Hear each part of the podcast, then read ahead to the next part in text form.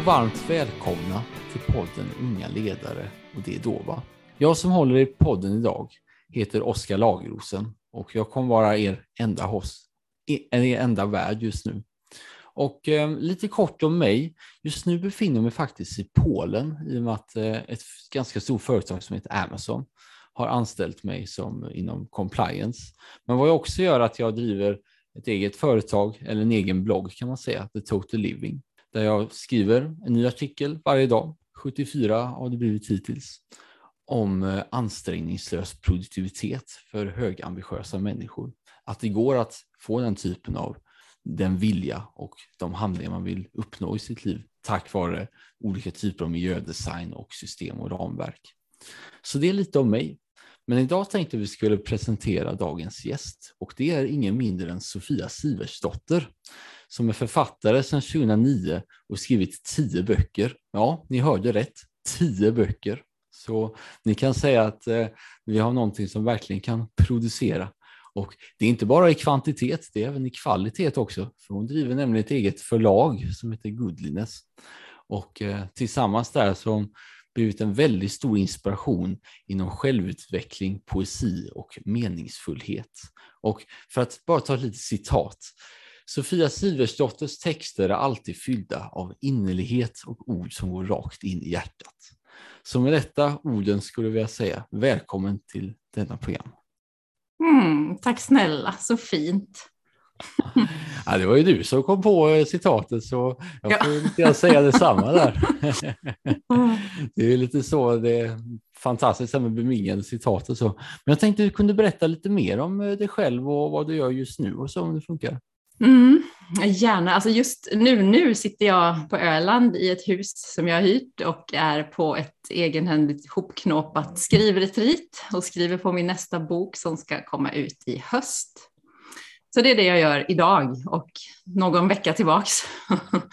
Men i övrigt så är jag, jag är verksam som författare, det är min huvudsyssla.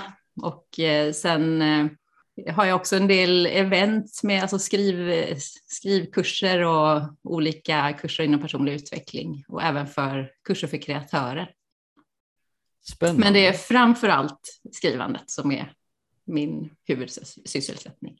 Jag antar att de flesta dagar går åt just för att eh, ja, både generera idéer och få ner dem på print kan man säga och de andra är lite mer liksom side gigs så att säga. Mm, ja men precis. Mm. Ah, Okej, okay. För eh, jag tänkte att du skulle härnäst då berätta lite om eh, historien bakom. För det är ju så att du måste ha ganska stor erfarenhet innan dess, tänker jag bara se på det jag kollade lite snabbt innan. Så jag tänkte att du kunde berätta lite om det och hur det då ledde till det du gör nu, det vill säga kan försörja dig helt på dina egna konstverk kan man säga. Om du kan mm. nämna några specifika händelser som gjorde att eh, ja, det helt enkelt blev som det blev. Ja du, den eh, frågan är alltid klurig att svara på för det, det är så mycket som påverkar en i livet. Både jag tänker det är de gener man får, det arv man får på olika sätt och sen den miljö man växer upp i och sen en mängd olika val man tar genom livet. Som kanske, det är också svårt att veta hur mycket olika situationer och val har, har påverkat en. För det, det kan man ju faktiskt inte se i efterhand.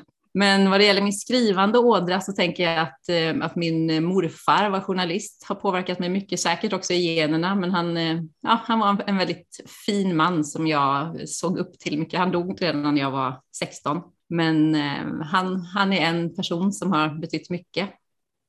Och sedan har jag egentligen hela mitt liv mest omedvetet valt vägar som har haft med språk att göra hela, hela vägen från ja, gymnasiet och hela vägen fram till idag.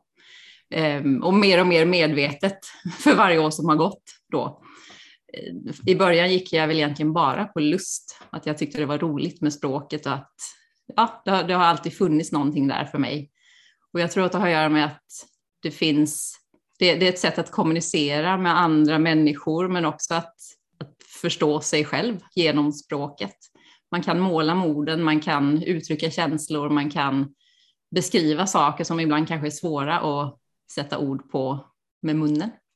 Så men eh, vägen till första boken, ja, började väl egentligen med en humanistisk väg på gymnasiet och sedan har den fortsatt ehm, med 15 år i, som coach för kreatörer där jag också fick möta väldigt många insidan på väldigt många människor som också gjorde att jag, Eh, ja, men jag, jag har fått ta del av väldigt många människor på en djup nivå, vilket eh, tänker jag är en, en fördel som författare, att man både har djup och sen alla de här känslonyanserna och olika, ja, men olika nyanserna av att vara människa. Och eh, ja, det, det tillsammans har gjort att jag känner att det har funnits en, ja, men en, både en längtan efter att skriva men också en, någon form av rörelse som har, som har eh, gått från att jag har tagit in väldigt mycket till att den behöver vända och gå utåt så att jag, ja, jag behövt, behövt uttrycka mig helt enkelt och göra det skiftet från att ta in till att ge ut i orden. Och första boken skrev jag tillsammans med en kollega. En eh, sån här klassisk coachingbok var det, 2009. Och sedan har jag skrivit en rad böcker sedan dess. Och ehm, ja, det känns som att det är, det är min väg i livet helt enkelt som jag ska gå. och ibland tar det ju rätt lång tid att hitta dit man ska gå. Jag tänker att alla, alla val man gör och alla saker man går igenom och alla, allt ifrån kurser till människor och allting för en på en väg framåt. Det är min fasta tro att även om man inte tror att man kommer ha nytta av någonting när man gör det eller när man går igenom det så kommer det på sikt ge någonting väldigt vackert och någonting meningsfullt och värdefullt. Jag tyckte det var jättespännande där, framförallt i slutet när du sa att oavsett vad du än gör, så länge du reflekterar så kommer det alltid liksom tjäna dig väl. Och så. Men jag tyckte det var spännande där när du nämnde att du gillade just att uttrycka det med ord. Så, för jag antar att det kändes som att varje liksom nytt ord var som en egen liksom form av verktyg och det handlade mycket om att försöka liksom uttrycka så som du tänkte liksom själv att du ville liksom framställa en viss händelse eller en viss tanke och lite så att du ville basically arbeta språket så som eh, ja, någon, någon form av eh, målarduk nästan. Mm. ja, men den, som olika typer av. Ja, men jättefint. Ja. Nej, och det, mm, jag tror att alla författare har ju olika gåvor och olika styrkor. Jag tänker att all, de flesta människor kan skriva och kan göra det betydligt bättre än vad de tror. Men sen har man ju olika, ja men både nisch i innehåll men också sätt att skriva. En del är väldigt bra på vetenskapliga texter eller väldigt eh, handfasta texter som kan ge en mycket kunskap och så där. Det är inte min starka gren, utan jag tycker om just det här att måla med orden och att, och att uttrycka saker som jag kanske inte alltid har en plan för innan jag börjar skriva, utan det är någonting som formas medan jag skriver min skrivprocess är ganska, även om jag är väldigt disciplinerad och strukturerad i skrivandet så är den oftast väldigt abstrakt och väldigt levande, minst sagt. Jag har under min skrivretreat här har jag redan kasserat en i det som jag var ganska säker på att nej, men det, det här är nästa bok. Så, nej, men det var inte det. Så. men det är så processen ser ut för mig och det, jag älskar hela skrivprocessen. Jag tycker det är helt fantastiskt. Från de här första tankarna när man skapar ett synopsis och ja, men bygger sin ja, men prototyp eller byggställning för det här projektet som komma skall. Och sen att tömma ut sig alla orden och sen börja fila och hacka och försöka få fram där, verkligen kärnan av, av det. Så att eh, ja, jag är nöjd. det, det resonerar väldigt mycket med mig där, för jag kan ju naturligtvis känna in själv när jag väl skriver att det handlar mycket om att eh, ja, försöka associera fram liksom rätt eh, sätt att uttrycka det här och så för att liksom på något vis försöka få det till en ganska en text som man är nöjd med helt enkelt. Men jag mm. tänkte att du kunde berätta lite om Goodliness också. För mm. det var ju så att du nämnde att första boken var ju publicerad med hjälp av mer standardförlag. Så. Men jag känner väl att någonstans där kände vi liksom att ja, men jag vill på något vis få ordning på det liksom själv. Jag vill inte behöva liksom snacka med en förläggare som ska lägga i mitt arbete hela tiden. Mm. Så kan du berätta lite om när detta inträffade och hur du reagerar på det? Mm. Alltså, företaget startade jag 2004 och då som coach. Och ehm, eh, sen när jag skrev min första bok, då var det, ja, då var det ingen, jag hade ingen tanke på att, att göra det på ett eget förlag, utan då kontaktade jag och tillsammans med min kollega som jag skrev boken med, vi, vi kontaktade olika förlag Men sen min andra bok då, som jag skrev 2016, det var delvis bloggtexter som jag hade skrivit, som mina dåvarande klienter önskade att jag skulle liksom, trycka upp. Så tänkte jag, men då, det kan jag väl göra. Och då hade jag inte en tanke på att jag skulle göra det hos ett förlag, alltså ett traditionellt förlag eh, av någon anledning. Jag tänkte liksom inte att det var, det var inte relevant. Så då gjorde jag den här resan första gången själv då med ja, hela, hela processen från att skriva texterna och hitta en lektör och korrekturläsare och hitta en formgivare som ju satte inlaga och omslag och ja, men distributör och hela den här raddan. Och jag tyckte det var så vansinnigt roligt, hela processen. Det är ju många som absolut inte tycker om det. Men eh, mig passade det väldigt, väldigt bra. Så sedan dess har jag gett ut alla mina böcker själv. Och eh, har nog ingen tanke på att göra någonting annat heller.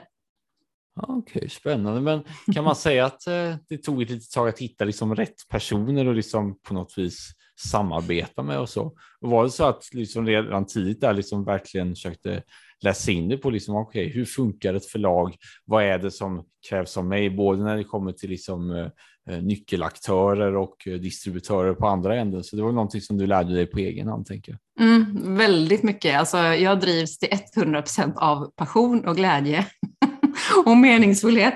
Så att det fanns ingen tanke. Alltså när jag gjorde det här så tänkte jag ju inte i första steget på distributörer och så, utan jag gjorde det och sen bara okej, okay, vad är nästa steg nu då? Så. Så att eh, distributör just tog det ett tag innan jag hittade, så i början skickade jag själv, hade, alltså som man kunde beställa via min hemsida. Och sen, okay. eh, men sen har jag, ja, men, jag har ju hittat mina favoriter under resans gång, så vissa, saker, eller vissa positioner har varit svårare att hitta eh, alltså så att det ska klicka så helt och hållet. Men nu har jag ett, ett gäng som jag är supernöjd med.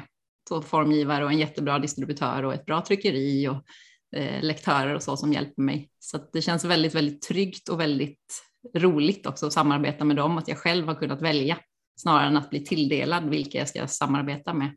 Okej, okay. hur gjorde du med marknadsföring så? För jag tänker att när man väl har skrivit någonting måste man försöka nå till folk som gärna är lite, så här, lite öppna av sig också och känna att de vill liksom få någon form av inspiration där. Så jag tänker framförallt under den tiden innan du hade en distributör och lyckades få in liksom kunder och inkomster så att säga. Hur mm. det till det? Alltså då hade jag ju turen att jag var i samma bransch i bokskrivandet som jag var tidigare då som coach och jag hade innan dess jobbat också mycket som, ja men med hälsa som yogalärare och sådär. Så att jag hade ganska många så bakåt i tiden som redan följde mitt arbete. Och sen hade jag också turen att det har varit väldigt många yogalärare runt om i Sverige som har läst mina böcker. Så att så har de spridits i första hand faktiskt. Att, Testimonials. Ja, annars är jag, jag är jättebra, produktiv, disciplinerad. Ja, men jag kan ändå tycka att jag är rätt bra fram till jag håller min bok i handen. Sen så släpper jag gärna den. För att jag, ehm, det som är intressant för mig är att skriva, jag, jag tycker inte om att gå tillbaka och läsa gamla böcker. Det finns, jag kan inte förstå varför jag ska göra det. om jag inte ska läsa det för någon någonstans såklart. Men annars är det roliga att skapa för mig. Det är själva skapandeprocessen som är rolig. Så marknad och sälj är jag väldigt svag i. Eller jag ska säga att kommunikation är jag stark i. Och där kommunikation och marknad går ju väldigt mycket hand i hand. Så att eh, jag tänker att det handlar ju om att, att ge ett värde och att ha någonting att ge bort som någon vill ha. Och om man dessutom gör det ur en, en känsla av att man bara vill ge och vill bidra så tror jag att det löser sig lite automatiskt. Om man fortsätter att gå på sin väg och fortsätter att jobba liksom för det. Sen eh, givetvis är det ju bra med tydliga marknadsstruktur, eller marknadsplaner och sånt där också, men eh, jag tycker om det mer feminina sättet att leva och leda mig själv i företaget. Att jag, jag litar på min intuition, jag litar på flow, jag har tillit till liksom hela processen. Om jag gör mitt jobb riktigt bra så kommer det att sprida sig förr eller senare. Och jag har inte bråttom någonstans. Så.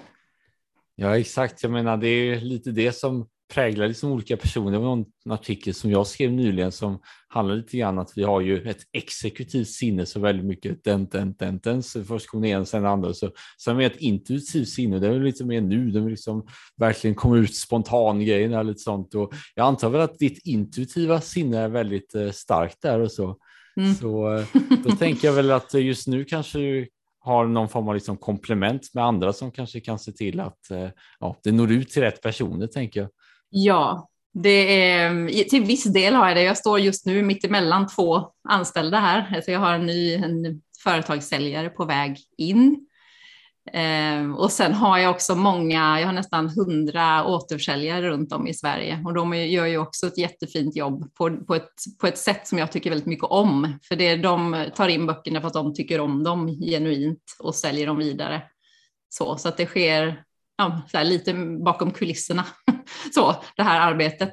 Eh, och jag tycker om det så.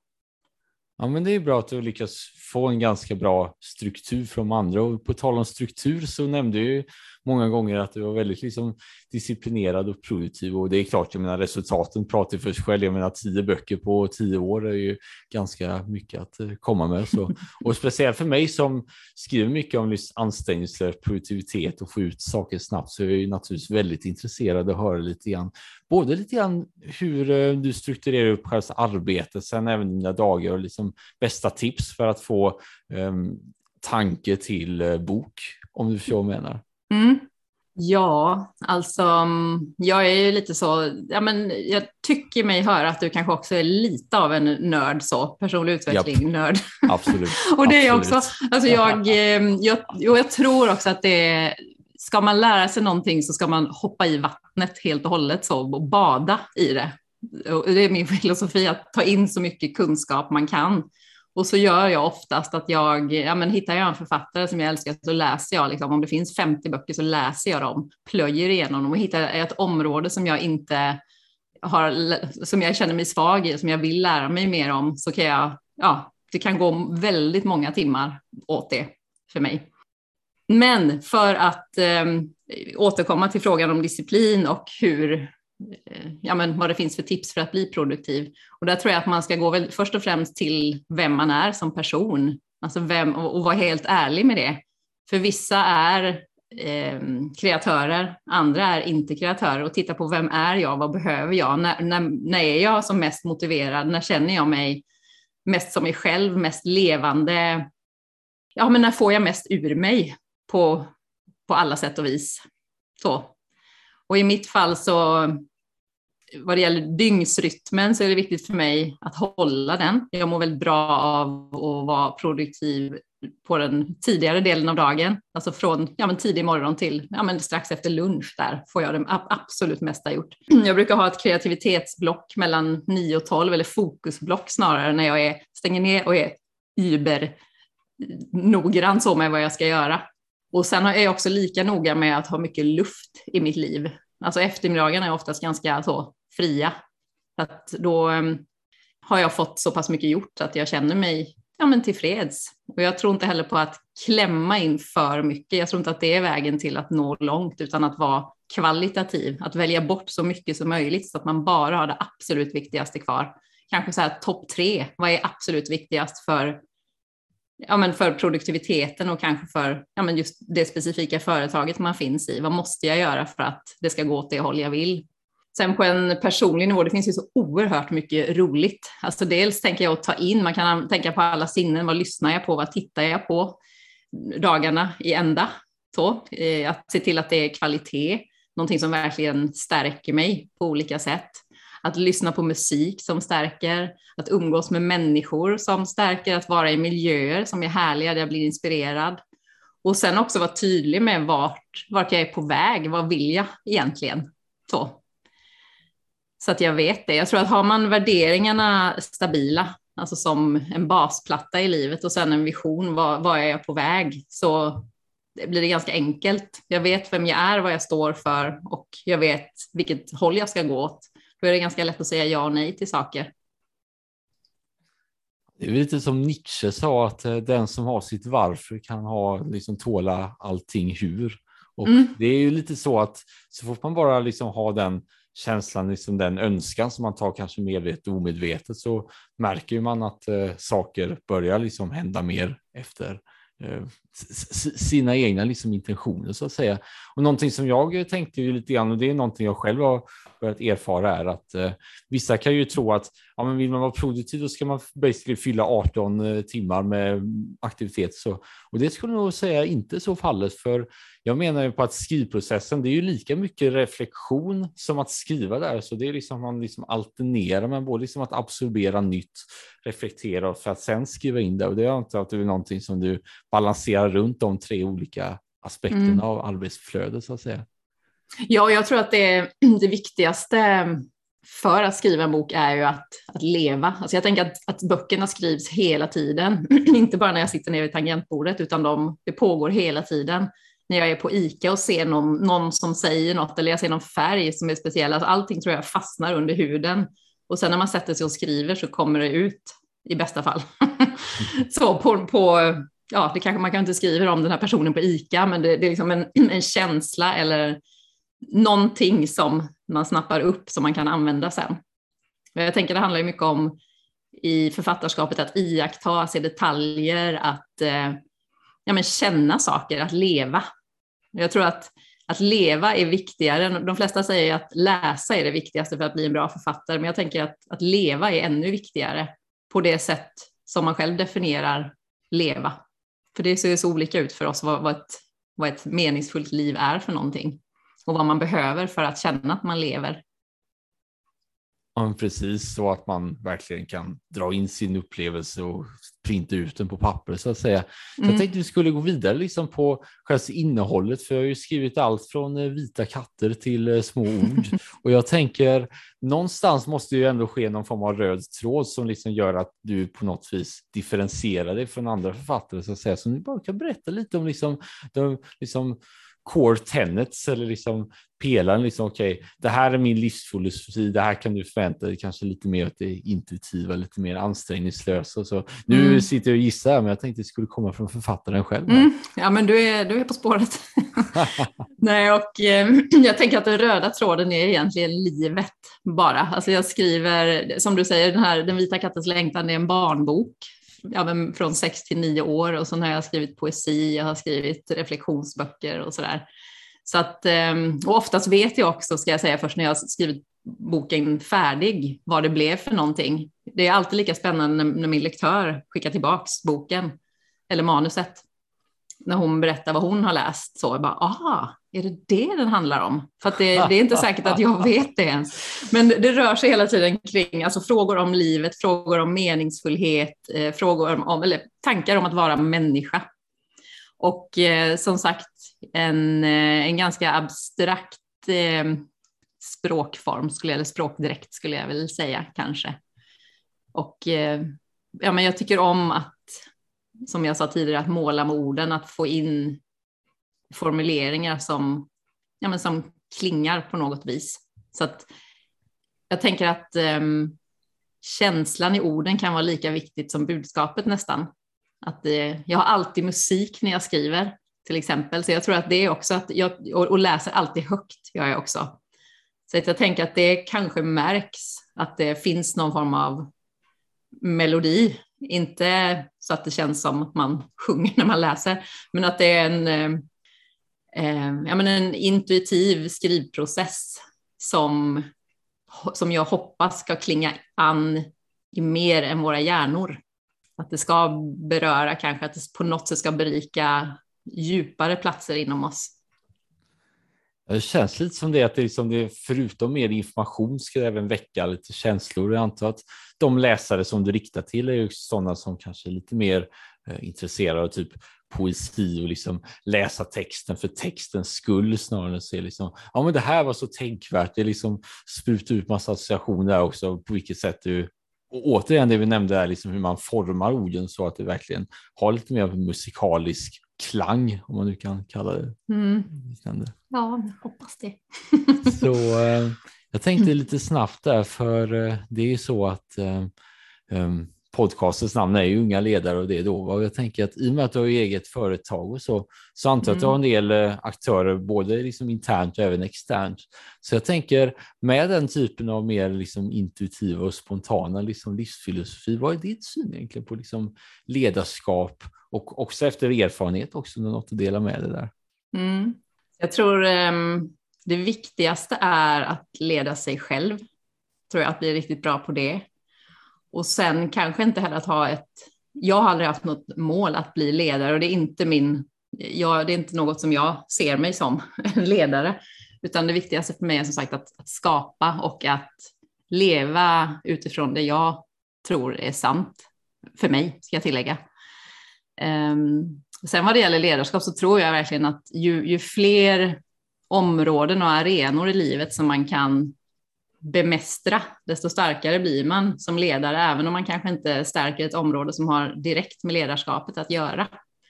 Så om man kan växa på så många olika områden som möjligt i livet så tror jag att man blir en bättre ledare för att man blir mer ja, men medveten och man, ja, man, man växer helt enkelt.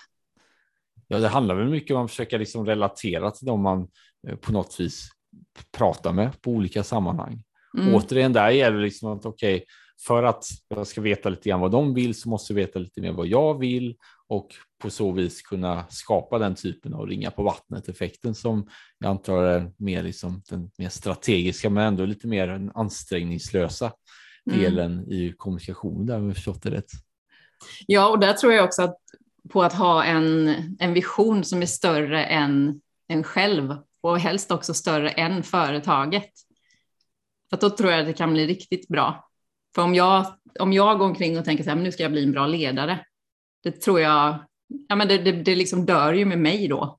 Mm. Och jag tänker att ledarskapet handlar ju inte om en själv, utan det handlar ju om andra människor, egentligen bara ju. Hur man kan hjälpa andra att växa och hur man kan hjälpa andra att nå sina högre höjder och nå den här gemensamma visionen då som kanske finns till och med utanför företaget tillsammans.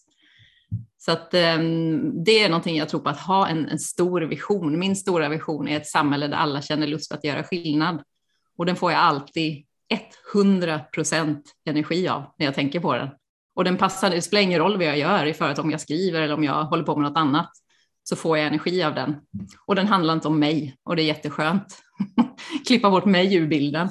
För det är ju lite riskabelt också om man bygger kring sig själv så är det ju för sig, menar med en, en konstnär eller en kreatör, det, mina böcker kommer ju att dö med mig. Alltså när jag dör så kommer de inte skrivas längre, så är det ju. Men i övrigt så tänker jag att ju större man kan ju mer man kan bygga utanför sig själv och större man kan bygga utanför sig själv, desto bättre.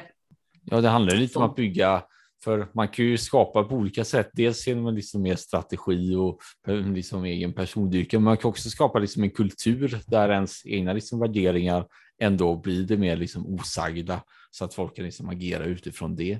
Och det känns lite spontant som det är någonting som du är nog ganska mer i favör av att kunna ha den typen av liksom riktlinjer som är mer atmosfärisk, det vill säga att den liksom permitterar eller permeate som man säger på engelska eh, inom organisationen så att mm. det blir lite mer spontant så att säga.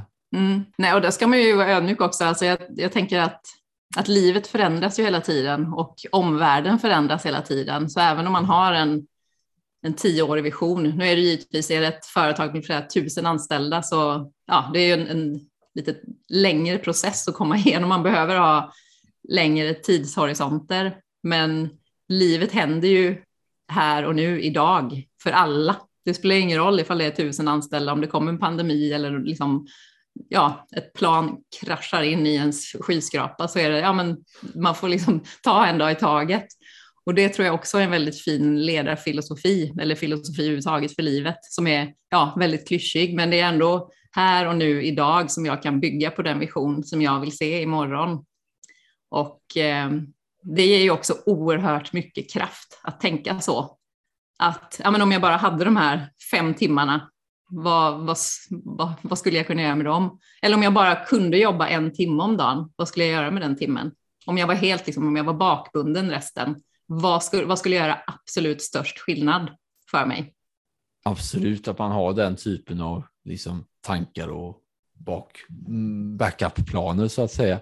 Och eh, jag tänker lite snabbt innan vi går på en fyra snabba där, eh, vad dina bästa tips här för, för jag kan ju tänka mig att det är väldigt många lyssnare som i och med att de tänker ledarskap, tycker jag okej, okay, nu kan jag liksom agera på egna ben och så, men det, de måste ändå liksom ha någonting att visa upp så att säga och bara det kan ju vara lite av en osäkerhet. Jag menar, det kanske du kände i början att, att man har ju den typen av kanske eh, man är inte lika säker på att det man liksom producerat liksom kan anses riktigt bra så att säga. Så jag tänker för alla de personer som befinner sig lite i, i um, gränsfallet där, hur skulle du motivera dem på det sättet? Bästa tips för alla som vill? Ja, alltså först och främst när du säger det här nu så tänker jag att det spelar ingen roll om man är 18 eller liksom 88. Så alltså en 18-åring kan ha så mycket att ge till alla inblandade. Så att, eh, jag tror inte att man ska begränsa sig för att man har lite erfarenhet eller få årsringar liksom på sitt träd, utan eh, det handlar mer om men, vem man är som person och vad man vill och sen att våga kliva, gå på den där vägen. Och jag har en sån oerhörd tilltro till våra unga kommande ledare. Jag tänker att varje generation så ska vi förbättras och jag tror det är precis det som kommer att hända. Och då är det ju viktigt att alla vågar stå upp för det de tror på och fortsätter att gå och inte låter sig nedslås av ja, men olika hinder som kan dyka upp eller folk som säger saker eller vad det nu kan vara, utan att fortsätta gå på den här vägen och fortsätta lita på att man har någonting att ge. Det tyckte jag var väldigt eh, bra sagt där. Och det är ju lite i linje vad juniorledarskapsakademin själv eh, menar som är lite mer av det praktiska ledarskapet och så, så det kan jag rekommendera för alla som har nära tillgång till det. Jag tänker mm. vi skulle ta fyra snabba frågor där och de fyra snabba frågorna har ju eh, mot all förmodan snabba svar. Får se om vi lyckas med det. Ja. det kan bli så att frågorna kan vara väldigt långa också. Men jag tänker vi börjar med om du har några särskilda rutiner som vi inte har tagit upp hittills, som du tror är en framgångsfaktor. Kan det vara kallduschen kanske? Alltså kalldusch är en del av en morgonrutin skulle jag säga. Alltså en morgon, morgonrutinen är oerhört viktig för mig. Att känna att jag kommer igång på morgonen. Jag rör alltid på mig, tränar på ett eller annat sätt på morgonen, ger mig ut utomhus, eh, lyssnar på någon podd eller någon intervju eller någonting medan jag tränar och musik så att jag får goda energier. Och sen, ja men kalldusch det är också bara en här att få, få energi, att, att se till att bygga en energinivå som kan hålla så stabilt och högt så länge som möjligt under dagen. Så det tror jag är att ha ja, men både en morgonrutin men också en kvällsrutin som är eh, ja, men sammanfattande och kanske klargörande och lugnande innan man går och lägger sig så att man liksom har ett ankare på morgonen, ett ankare på kvällen som binder ihop dagen. Ja, det, det var ett långt svar på en det roliga, med kall, det roliga med kallduschen är ju att eh, det är ju vetenskapligt bevisat att man blir väldigt gladare efteråt. Så mm. det är spännande. Alltså. Man har inget val, liksom. man studsar Nej. ut från den här duschen. så om vi tar nästa fråga då, vad du skulle säga till lite yngre jag, så här, lite mer motiverande så att säga. Ja, alltså jag tänker att, um, att det är viktigt att vara Eh, viktigt och helt naturligt att vara obekväm regelbundet när man växer. För det är också lätt att tänka att det ska, alltså jag, jag, tror på att är det rätt så går det lätt, det tror jag på. Men jag tror inte att man bara kan sitta och vänta, liksom så att det, det får vara obekvämt. Och som människor är, strävar vi, tror jag, oftast efter det bekväma. Så att, att gå emot det så ofta som möjligt för att växa. Um, så ja, men det, det, tycker jag är viktigt. Så. Och sen att bara fortsätta och att lita på den längtan man har. Så, det skulle jag nog råda mig själv som ung och mm. eh, alla andra som möjligtvis är i den sitsen där man känner att man är på väg ut i världen. Så. Ja, precis, att man på något vis eh, njuter av obekvämligheten. Så det är någonting jag också preachar ganska mycket i mitt eget skrivande så att säga. Så mm. en av de sista frågorna där då, en tredje. Varför ska man bli ledare enligt dig? Um, ledare för att man har en... Jag tror att i första hand är man, är man en följare av en större vision och, och, kanske av en inre längtan som man har. Och sen tänker jag, har man en, en, en, en vision som är värdig, så varför ska man inte följa den? Och då blir man automatiskt en ledare. Jag tänker att ledarskapet kommer som en följd av någonting. Att det inte är någonting som sker, att det, det, är inte steg ett att jag ska bli ledare, utan steg ett är att jag vill göra någonting viktigt på jorden och då kommer det som sagt ledarskapet som ett resultat av det. Ja, det håller jag med om. Så det blir så mycket lätt, lättare om man inte behöver ta med sig själv i hela dramat så att säga. Så man kan säga att i juniorledarskapsakademin så förser vi studenter med praktiska ledarskapsverktyg. Tänkte mm, kunna kommentera lite och varför det är viktigt att göra det ur ett rent eh, strategiskt perspektiv. Att ha praktiska ledarskapsverktyg.